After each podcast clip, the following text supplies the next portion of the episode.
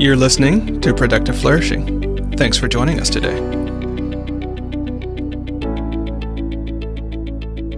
I know, for, just speaking for myself, in the way that I do my work, I've worked with so many amazing people, and like you, have helped people really grow, expand their income, expand their markets. Not being somebody who necessarily markets all the time, saying, "Look at me, look at me, look at me." You know, here's all the here's all the work that I'm doing can sometimes not have people really understand the work that you're doing, which is why it's always important to, you know, to tell the story in an effective way. That was Pam Slim, return guest, dear friend, and author of the new book, The Widest Net. She joins me today to discuss how building your business from an ecosystem paradigm as opposed to an empire paradigm changes everything from how you do marketing to the partners you choose to how you build a beacon for your brand. If business as usual doesn't resonate with you, but you know there's another way to be successful at starting and growing your business, this episode's for you. I'm Charlie Gilkey, and this is Productive Flourishing. Welcome to Productive Flourishing, where we explore how to do the work that matters so you become your best self in the world. I'm your host, Charlie Gilkey, and I'm joined by Angela Wheeler and other guests who will share their stories, insights, wins, and challenges in the hopes that our journeys and stories will help you with yours. Now, on to the show. Pam, thanks so much for joining me again. I've been excited about this book and this project for a long, long time. And um, I'm really excited to see how you pulled it all together. And thanks for joining me to talk about it today. I am super happy to be here. And yes, you have been along the entire journey as I was working on the ideas for the book and the book itself. Yeah, what I love about it, well, let me let me pause here.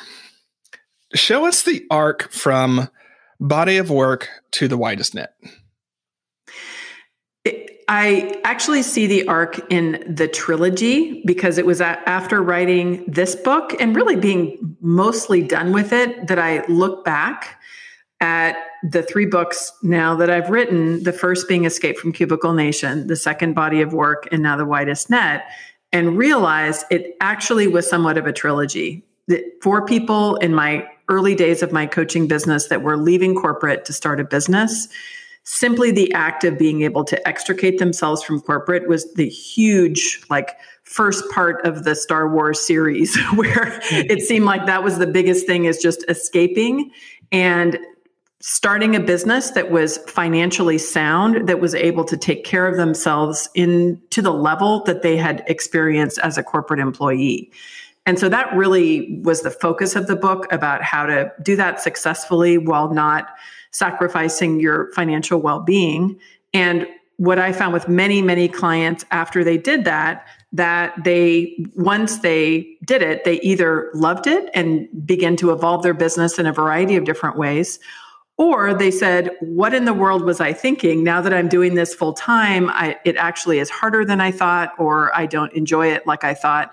And for some of them that were going back into corporate, they were feeling some shame and body of work I really wrote as a response to that, saying there's nothing magical about working for yourself.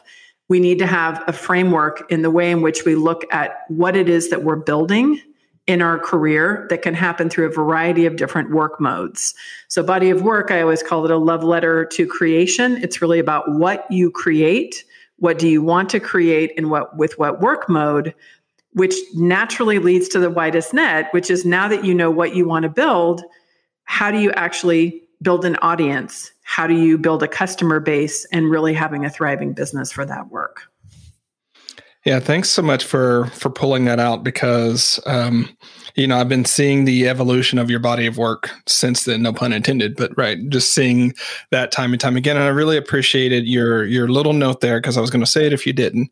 That you know something that we both share is that we are all about supporting entrepreneurs at the same time that it's not that entrepreneurship is better than anything else right? Yes. not that owning your own business is is the end all be all.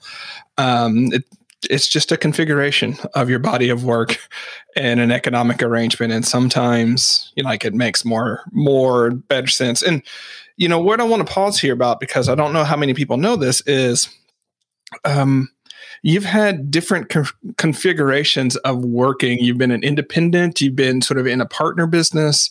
Um, you've, you've done a lot of different things, hmm. oh, even after Escape, that I think would be useful for people to see as a backdrop of, of what you've been up to and how this weaves in. So, sort of tell us the story from Escape until, say, now.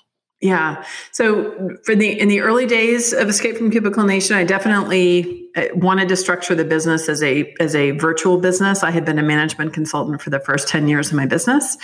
And my husband and I had our, our first child, Josh.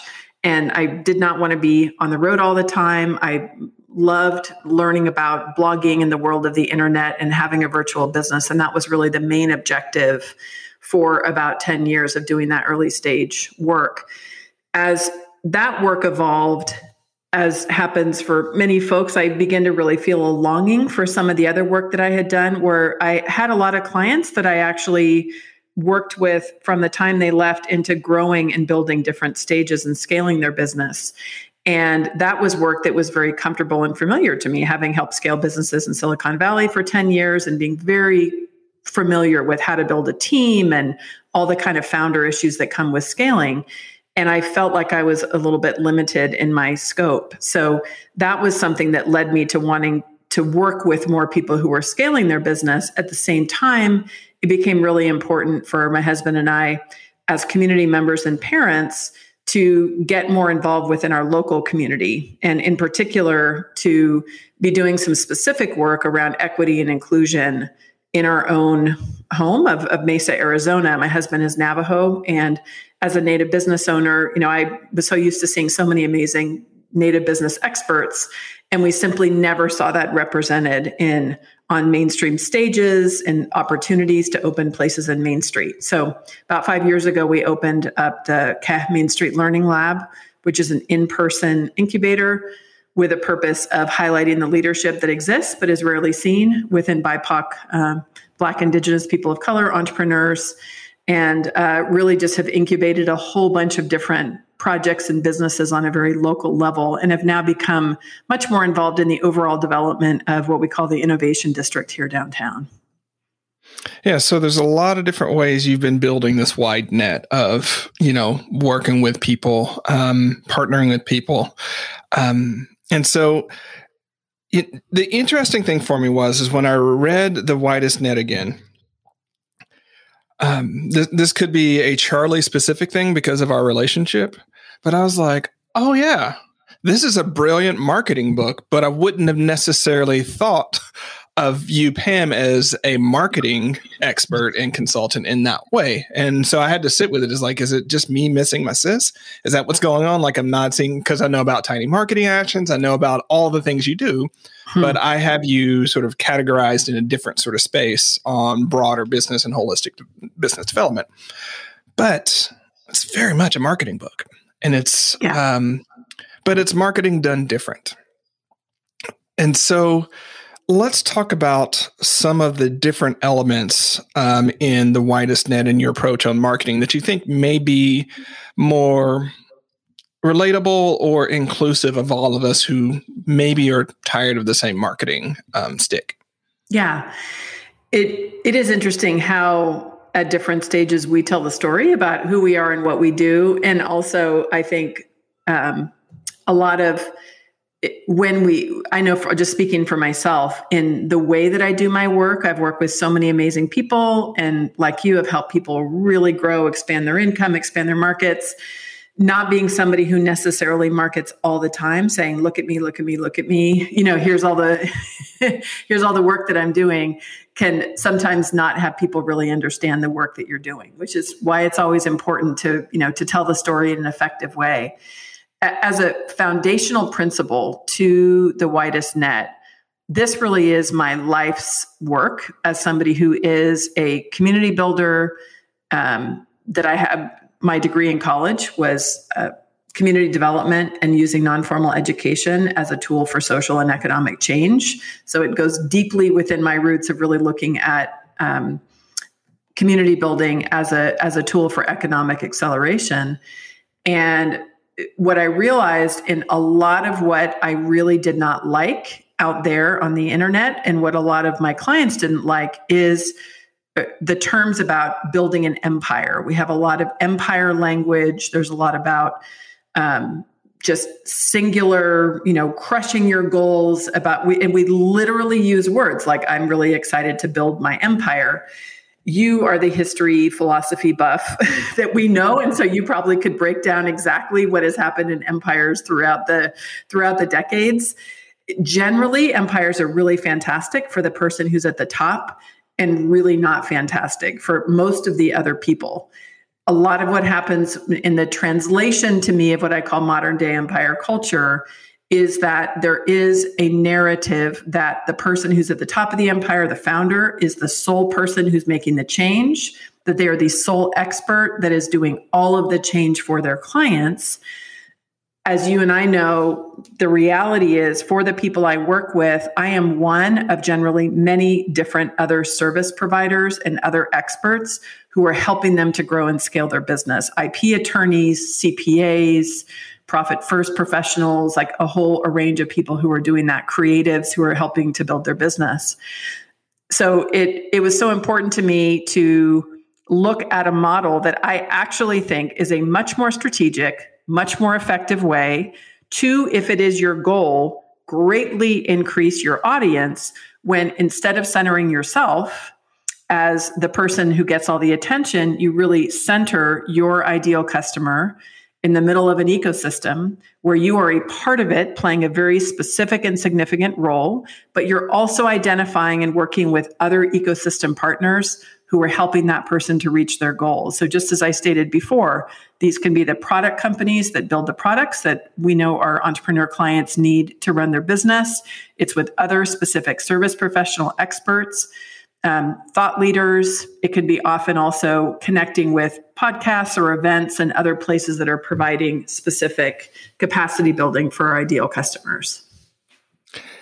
Yeah, um, I could say briefly without going too much into history and philosophy, and just note the general trend that empires are to a T extractive from the things that they have dominion over, right? It's always extraction for the people at the top. Yeah. Um, I can't think of an empire, and my listeners will tell me of one that was actually building a better ecosystem. It did that accidentally. If you think of the Roman Empire, the Greek empires, they they learned that when they built um, connections and roads and things like that, that they were able to extract more and have more power. But the main point was not to build the roads; that was the byproduct of how they got there. And you know why we go back so far and, and stay tightly together Pam, is that we're both ecosystem builders primarily. And the question yeah. is how do we build the ecosystem not how do we extract from the ecosystem? Um, and that change in, bu- in business philosophy changes everything from the ground up right? Because marketing doesn't become how do i crowd other people out how do I, you know, push people out of the market space and win and and you know all those other things. It's how do I relate to who's in the marketplace and find my unique space. Different question, right? Um, we see some str- some strands of this in sort of blue ocean strategy and things like that, you know, and those themes.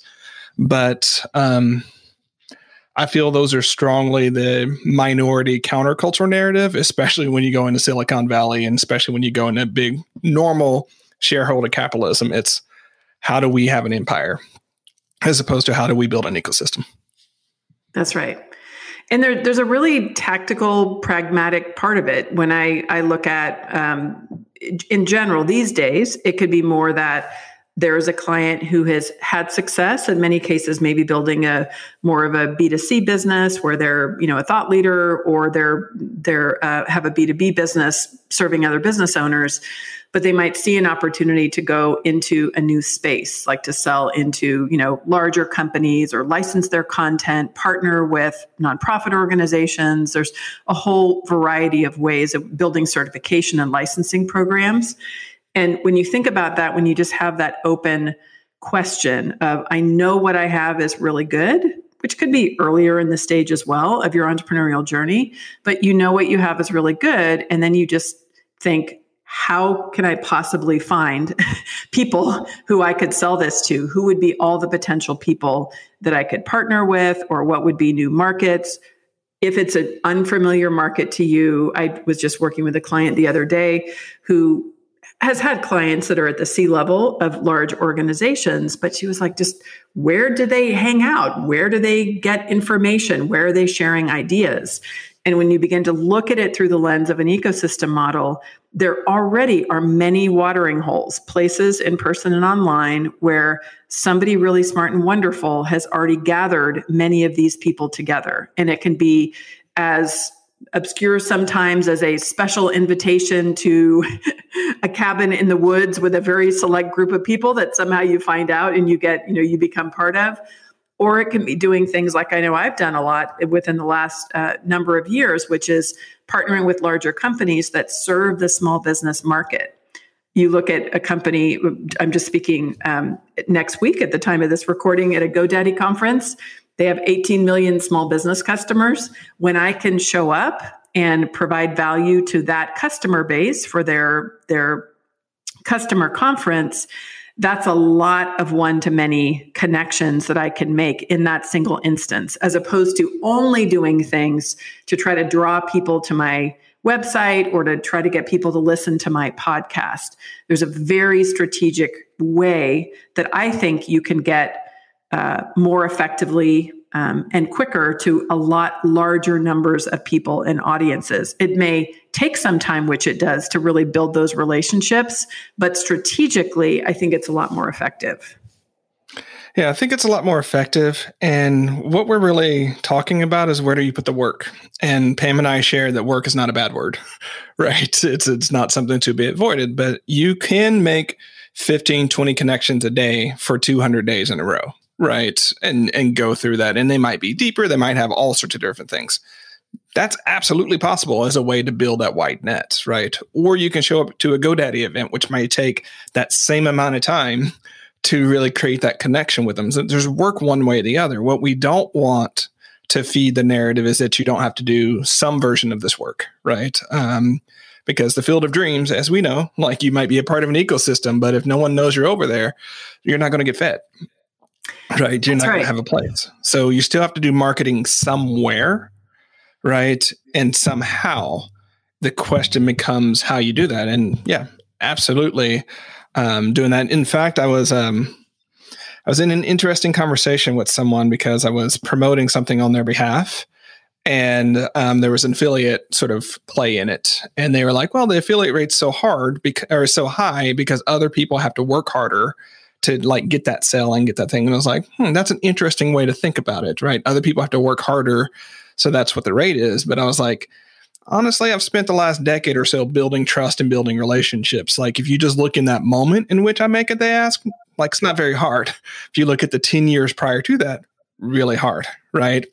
And so I think what people, especially small business owners and entrepreneurs, are doing is because of the way that they're marketing, they're having to simultaneously get attention and ask for the sale at the same time.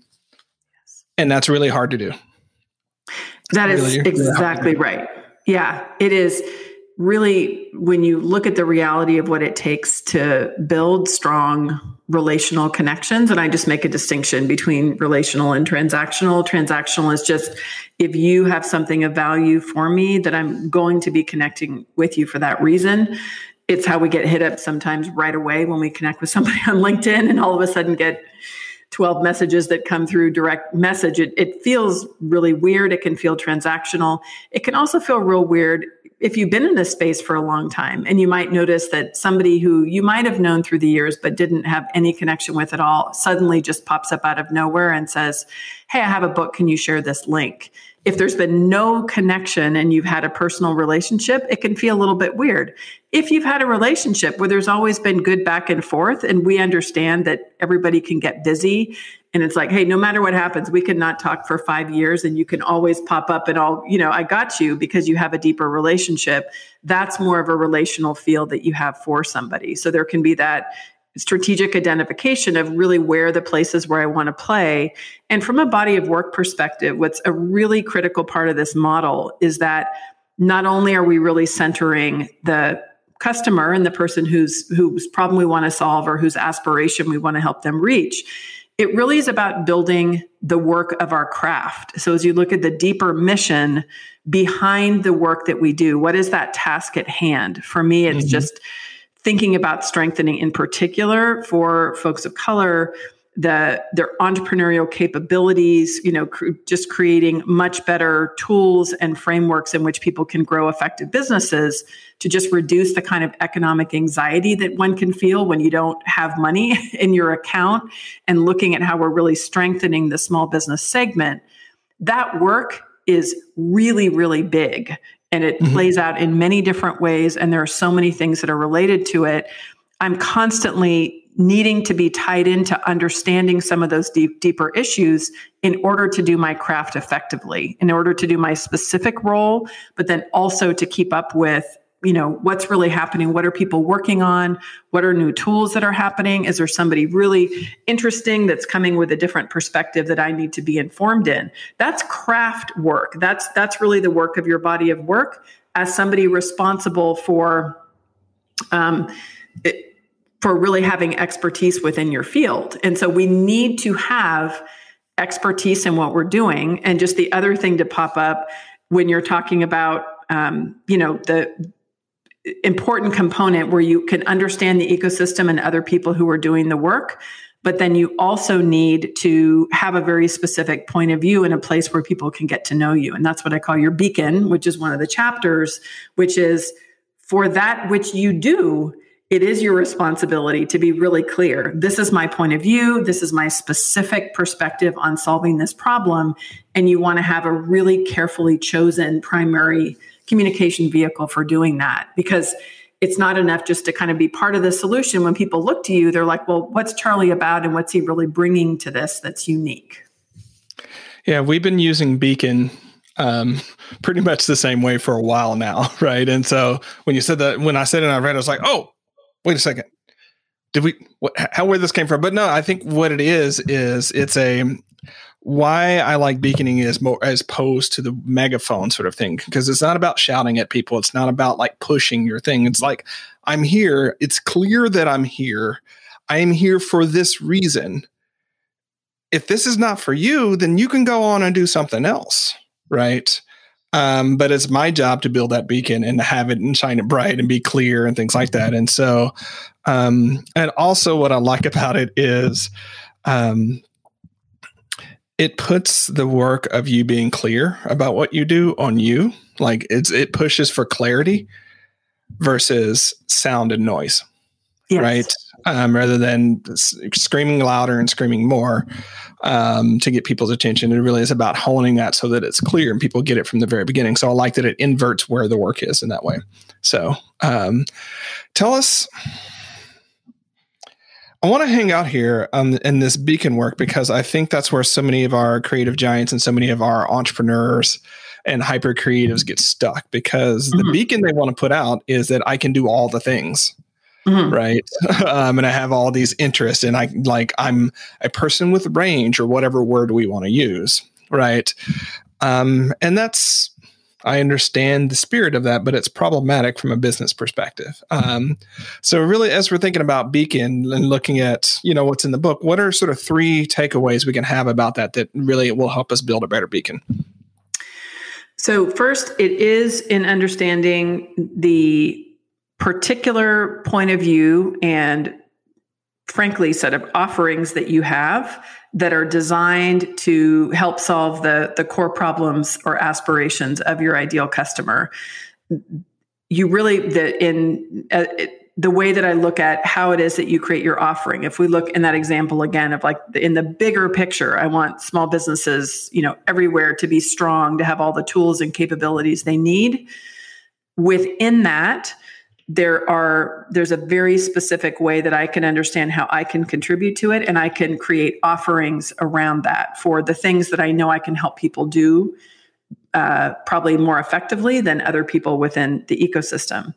And so with that, that becomes really your framework for the kind of content that you share on, on one hand is, you know, this is my specific method, this is the approach. Here are examples that I'm going to be sharing for, for content. The other thing harkens way back to body of work. In so many conversations that I've had with folks over the years, who I call them the don't fence me inners, or as Emily Wapnick would say, the multipotentialites. I get it so much where you are an amazing, interesting person that has so many different gifts and talents.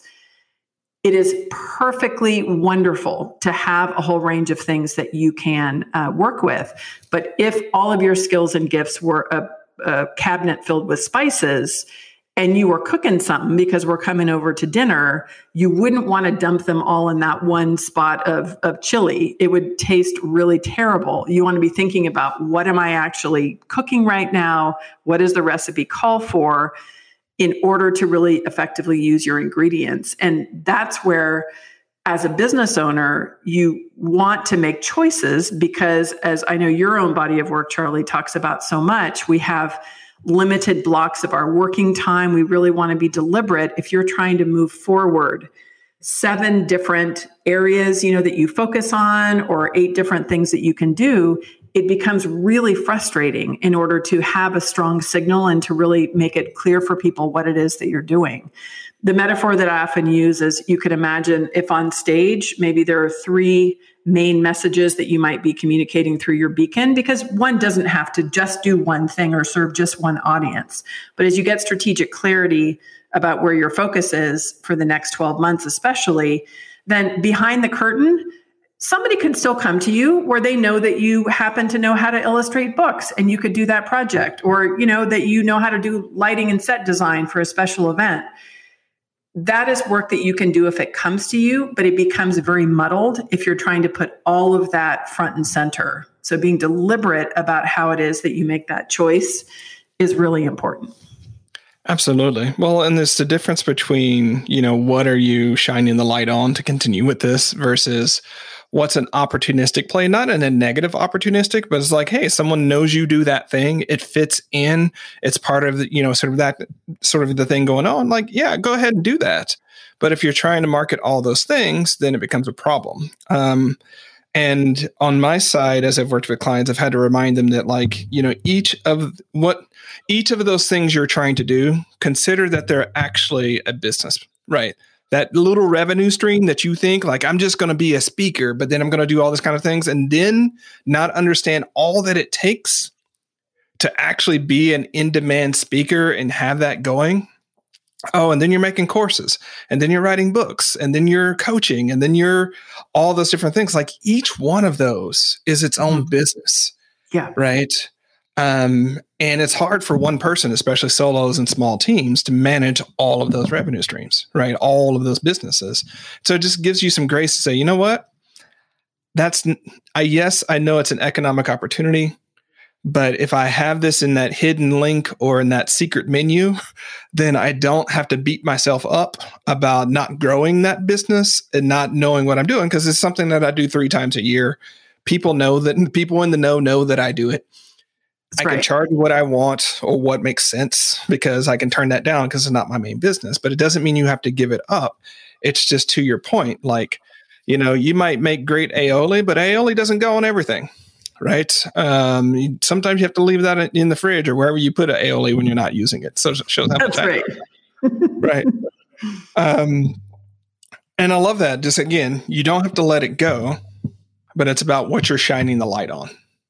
Yeah because it absolutely does take energy and it takes a lot of times more activity and promotion and sharing stuff and being on podcasts and writing about stuff in order for the message really to get through a lot more than I think most of us really understand. Whether you're going into a new market and you just realize how many conversations might I need to have with somebody who's a different kind of audience member than you know the person where i could have two client calls and and i would generally close both of them right? Or maybe at least one. Then you can go into a rotation with a new market where you might be you know talking to 15 people with nothing and 20 nothing. And then finally you get to 25 and you begin to have a little bit more information to make traction. It's just it really does take a lot of, a lot of time and energy um, so that's sometimes is a hard thing. It's a hard thing for me to hear. I can just get as prickly as anybody else about wanting to continue to do something. But as I have really wonderful people around me, uh, question and poke and prod a little bit about it, then it's really helpful to say, gosh, I am really passionate about this. This is really fun. But if I want, if I'm saying yes to that, it means I'm not putting the energy into something that's a really important strategic priority that's really building the future of my business. Yeah, um, I can attest that Pam can get prickly in the same way that I can get prickly, right? When when someone's oh, like, yeah. "Hey, why are you doing that thing?" right? Um, what are you? Is that like 2014 Pam speaking there, or is that 2014? Mm-hmm. Like, ah, get off of it! It's my thing. But you know that leads us to this next point about per- about partnerships and about referral partnerships specifically, because I think when our beacons are too diffuse, what we forget is it makes it harder for other people to refer us. It makes it harder for people to be like, oh, that's a Pam thing. That's a Charlie thing. It's like, well, it might be. I don't know what they're doing. Like you don't have that strong thing. So let's transition from beacon to partnership because I think that's, you know, I love that that you did that in the book, but I, I think that's that's a piece that people are missing when it comes to building success packs and, and partnerships.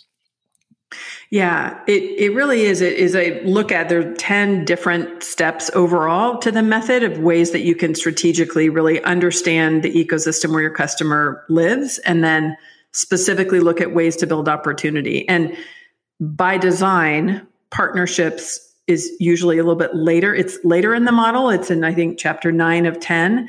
Mm-hmm. And that really is for a good reason. A lot of people are right to be a little bit nervous and worried. Maybe you've had a negative experience in the past.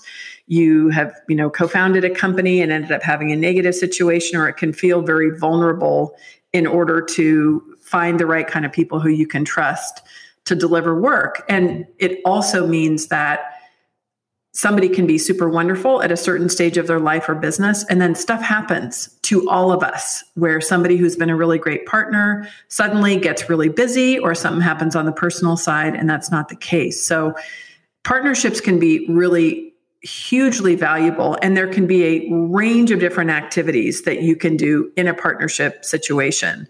It can be something like you and i did for three years which is to lead a, a retreat uh, twice a year for three years. And we each had our own businesses. We still had our own client base, but we specifically chose to do an event together because we really liked that particular connection together. So it can be something like that of doing an event together. There can be uh, doing some kind of a co-marketing. One of the concepts I talk about in the widest net is a PB and J partner, peanut butter and jelly partner, which is somebody who offers a highly complementary but non-competitive type of service. In a lot of the work I'm doing now with building licensing and certification programs, every single one of my clients in that area needs an IP attorney. So I'm constantly referring people to my amazing IP attorney at Sharon Toerek at Legal and Creative because I know that she specifically will take care of them. She understands licensing agreements and she will set them up. There can be situations like that where you know that in order to truly help your client, meet the specific needs that that you're helping them with they need to have a trusted professional. And it can be really beneficial i think for both peanut butter and jelly partners. It's helpful for sharon right to get referrals but it's just as helpful for me to know that somebody is going to be really well taken care of. Because after they've invested and we've spent all this time building a program the last thing i would want is that it has some kind of a leak within their ip protection strategy that can be something that's really important. And then a lot of the other kinds of partnerships that I've been experimenting with over the last number of years can be something like a brand partnership. So it's a very different type of a partner. It's not like you and I, two entrepreneurs, solar, you know, with small teams that are doing the business, but it can be a much bigger brand that where they are passionate about serving their customer, providing really strong content, and so I've done a lot of things, everything from speaking to building specific content uh, that they might use for their own lead magnet in the digital marketer terms, right? Something for a trade of an email. I can write an ebook for a big company under my own name. So I'm not a ghostwriter, but actually I can be positioned as a business expert, which is beneficial to me so that I get mm-hmm. more exposure to their market. But it also provides something that will be sticky and helpful for them as a brand. So there's a lot of different ways that you you can look at partnership And it is as wonderful as it is really challenging, knowing that you have humans that are involved over a period of time in building those partnerships.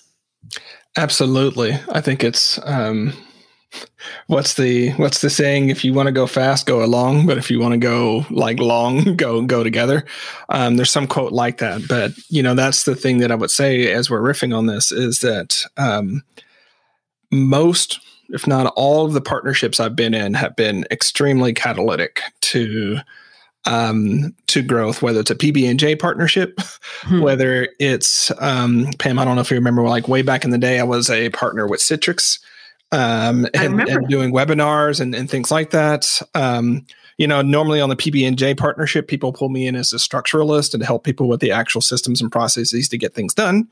And so I pair nicely with visionary and big idea types, right, that need to have that grounded. But each one, even the ones that didn't endure, actually, were really catalytic because you learned, oh, this is how I do business. This is what I am about, and this is what I'm not about. Right? And so um they're definitely worth building into. And again i think how are we going to talk about this?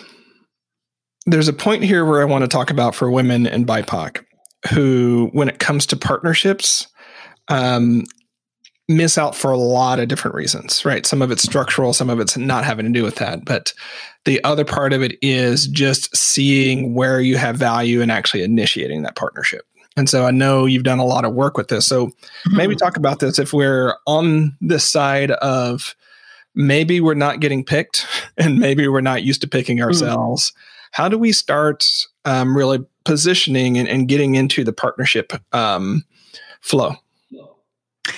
Yeah, I, it happens all the time, and it's really interesting in the work we do at the Learning Lab because there are so many folks um, who are doing amazing work, and right due to the systemic inequities, are just not being picked for financing, for opportunities, and so forth. What I see that ends up leading often to the longer term success is a lot of first community connections. It's not, I don't think, surprising that many, many folks knowing that there have been systemic inequities and we look at you know black entrepreneurs that are here in this space we have a lot of programs that are led by our, what we call our key guardians um, folks who, who lead programs who have keys to our space there is so much connection, you know, support partnership. There can be conferences that are led by and for Black entrepreneurs. There can be certain spaces that are specifically dedicated, um, on one hand, to providing a space that understands that cultural context. Lamar Tyler from Traffic Sales and Profit, who's one of the um, folks that I featured in the book, talked about maybe 90% of the kinds of things that he might talk about within his Facebook group that's exclusively for African American entrepreneurs might be things you can hear in other places, but that last 10% is critically important where people understand there's a cultural context, sometimes there's a spiritual context that's really important. So that can be some some cases in which you can really look at having a market that's not constantly going to be questioning your authority. Um, in other ways, I see a lot of intersectional collaboration where there might be folks who are working strategically together. And so you might know somebody who is connected, who can help get a meeting, you know, in the door or, you know, introduce you to be a speaker somewhere. And those can be folks from different communities that can have different levels of access or privilege. And for some folks, that's a way in which those doors are beginning to be broken down. It's really interesting. A lot of what I'm seeing here in, in especially black and native entrepreneur um, situations is building specific spaces that are really run by and for those communities. And i think it's awesome and amazing and i can totally understand it as opposed to knocking knocking waiting waiting waiting you know for access to happen. There's so much creativity and and so much talent that um, a lot of time can be wasted in just um, asking for access Absolutely. Um, we have similar things happening here in Portland along those fronts. Um, I'm also really, really excited to see what's happening in the funding space with, you know, firms like, um, you know, back, Backstage Capital, um, Rare Breed Ventures, Overlooked, right? There are a lot of companies now that are focused, a lot of funds that are focusing specifically on underestimated or overlooked um, founders. Mm-hmm. And it's just learned that we have to prioritize that because the traditional channels um, are just not doing well about really pulling in the resources that that entrepreneurs need, entrepreneurs of color, and a lot of women need um, mm-hmm. that are asymmetric from their broader society. Yeah. So, really excited about what's happening in the space. For sure. I just read a, a, news newsletter article from the Plug, which is a, a great newsletter that comes out about a. Um, it, there were founders who got $50 million of investment for a firm that focuses on addressing the issue of diversity in hiring, but there were two white guys. and it was like not even really intending to go out and getting any startup funds. There was, of course, a lot of conversation to say the least um, on twitter about you know a lot of the foundation in the racial equity work that that work of the firm is built upon is really built upon a lot of black founders who could not get any funding whatsoever and it's just ironic and very frustrating right to see those kinds of things happen yeah. Um, talk about losing two or three days after that one came out. I was like, are you kidding me? Are you? right in in what's who was in the who oh who was not in these rooms for someone to say hey maybe like let's think about this for a second. Right. Um so mm, i'm gonna set that to the side otherwise i'll get derailed. But yeah we see a lot of that sort of stuff happening. Um okay. That was that was that one came out and i was livid about two or three days. Yeah. um, because it's the same pattern um, that we see and why why we need separate spaces um, in that sense. Um, so the funny thing about writing books the way we write is that at some point they always end up working on us um, mm-hmm. and start teaching us at the same time. So um, can you give us the one, two, or three things that writing the widest net taught you, or that the widest net taught you about your own business and journey? Yeah. I think the first is it was very cathartic and it was very difficult to finally get all the model out of my head. There's part of the way that I've, I've looked at the world that given the frame and the socialization about empire culture being really good. It's all about accumulating individual wealth. You have to look a certain way, be a certain age, you know, et cetera, in order to be successful. I knew that that wasn't right, but it sometimes can feel as a creative person who writes books, there's a, a lot of years of, of fog where you get a little bit of a picture of like, oh, there's one part of it, but it's not the whole thing. And it just was it was challenging, but it also was a deep part of the work to really just take the time to be dedicated to pursuing, like understanding how the pieces fit together of the model. And I am an author practitioner. So I really write about the work that I do with clients. And so applying all of these ideas, seeing the metaphors and, and parts of the model that resonated or didn't was a really critical part of doing it. So there's a part, I think, of reinforcing for myself now that I can step back at the final book and go, oh, wow, that's all done. It has language, it makes sense. I can see where one piece comes together. It's always what feels so good about really bringing a book together. And for me, it's the favorite part of doing it. Um, of course, for the reader, which is really important, but primarily as the writer of saying, yes, this is my point of view. This is a method that has been tested. So that is one piece that I think that's really important. The other piece is it really does drive the entire way that I do look at my business and looking at the structure of us here we the, with the Main Street Learning Lab. It, by day, we always say it's my office and my husband's office. He's a traditional healer. Um, and so we see clients and are, are working with folks all the time it's an essential part to have in the evenings and the weekends and in the non you know covid times when we're when we're meeting in person where we have all kinds of events that are led by and for the community and one can look at it if you look through the lens of purely where is the financial return happening that we choose to offer the space at no cost for the folks who are leading programs here that you can look at it in that very like charity model. And it really is not when when you look at the benefit that is happening from day in and day out literally being on main street having people walking off the street that are sharing all kinds of different perspectives of what they're working on in business of all different kinds of businesses at all different stages of business.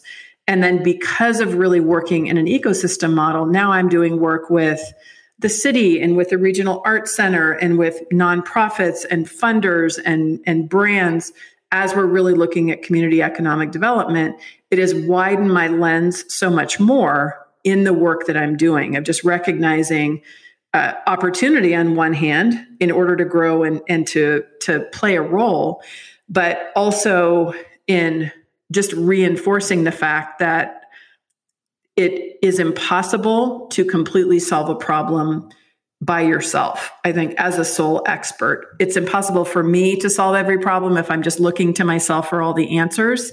And for my clients, the very best thing that I can do is to be introducing them to other wonderful people. It just, I can feel really, really good about the pieces that I do. And I'm proud of that. And then I can feel really good that they're meeting other partners. So that's probably the biggest I think the biggest lesson for it, I, we just yesterday did a photo shoot of a lot of the key guardians, the folks who run programs here with the book, because my friend Lavista, who I do a lot of work with here, was we have a beautiful storefront window. Like, what a great thing as an author. I have a huge, huge window I can do as a, as a display for my own book. And at first, she was like, Oh, let's get a picture of you holding the cover of the book. And something about it just felt wrong, where I was like, Wait a minute, this is not, it's not just about me. So we ended up doing a photo of all of the different key guardians um, and my kids and everybody who day in and day out are actually part of who contributed stories to the book, who contributed background expertise, insight. And it felt so wonderful to have that. And, and really, we, we all formed a circle before we took the picture. And I recognized that this was something that I'm bringing this book out into the world as a steward for this particular point of view that we all need each other. We can look after our own well being, that together we're really stronger. And we really are doing amazing things in each person in their individual way of strengthening the economic ecosystem. And it just reminded me, I said, you know, I will never tell your stories for you, that I'm going to tell my point of view as the person like describing the model. Um, but it I was really proud to be able to be part of this. And it just, it was very clear. I did not come up with every idea in the book and write it all myself. You and I were laughing as you said, oh no, like, did you use Beacon first? Did I? You and I, for years, have gone back and forth where we're so, it's so important to be giving credit for the IP that comes from the idea that comes from one or the other. To me, it's an example of what I love about you as a partner is you're always super open and i'm hope i also model being open of like oh wow like let me make sure that i give credit every time i talk about connect create consume i'm constantly linking back to you and that model that that you gave. But it just really brought to light in a very visceral way this really is collective work. And i know my role was the person who codified it and wrote a book about it but it is not only my my book you know, we joke about the family. And if you don't know about the family, it's the big family of Pam and, and people around her, right? Um, and it's a thing. Um, and, you know, you being the mayor of, you know, different communities that you're in. But I think probably the best way, only people who've listened to this podcast and read your book are going to get it. But you are an exemplar steward of the ecosystems that you're in right? And um, you're right. If I would have been walking down uh, Main Street and saw that book with just you holding up that picture of you in the book, I'd have been like, "Yeah, and that one, that one's off for Pam. For Pam, mm-hmm. that one's off. It might be, not, might not be off for other people, but for Pam, that's off because she is such the center of this net and this web. Um, and so um, I'm glad that you caught it and glad that you sensed it in that way. Um, so, as the guest on today's episode, you get to leave our listeners with a challenge or an invitation, depending upon mm. which one most resonates with you. So, based upon what we've talked about, what would you invite or challenge our listeners to do? I, I would love to invite your listeners because if you resonate conceptually with knowing that you don't have to market your business by yourself, that you can be identifying partners, it is really easy to get overwhelmed with the idea of where to start. And so, the very first place that I often recommend that people start is to ask your very favorite clients or customers who else do you work with who you love to solve the kind of problem that we're working on together?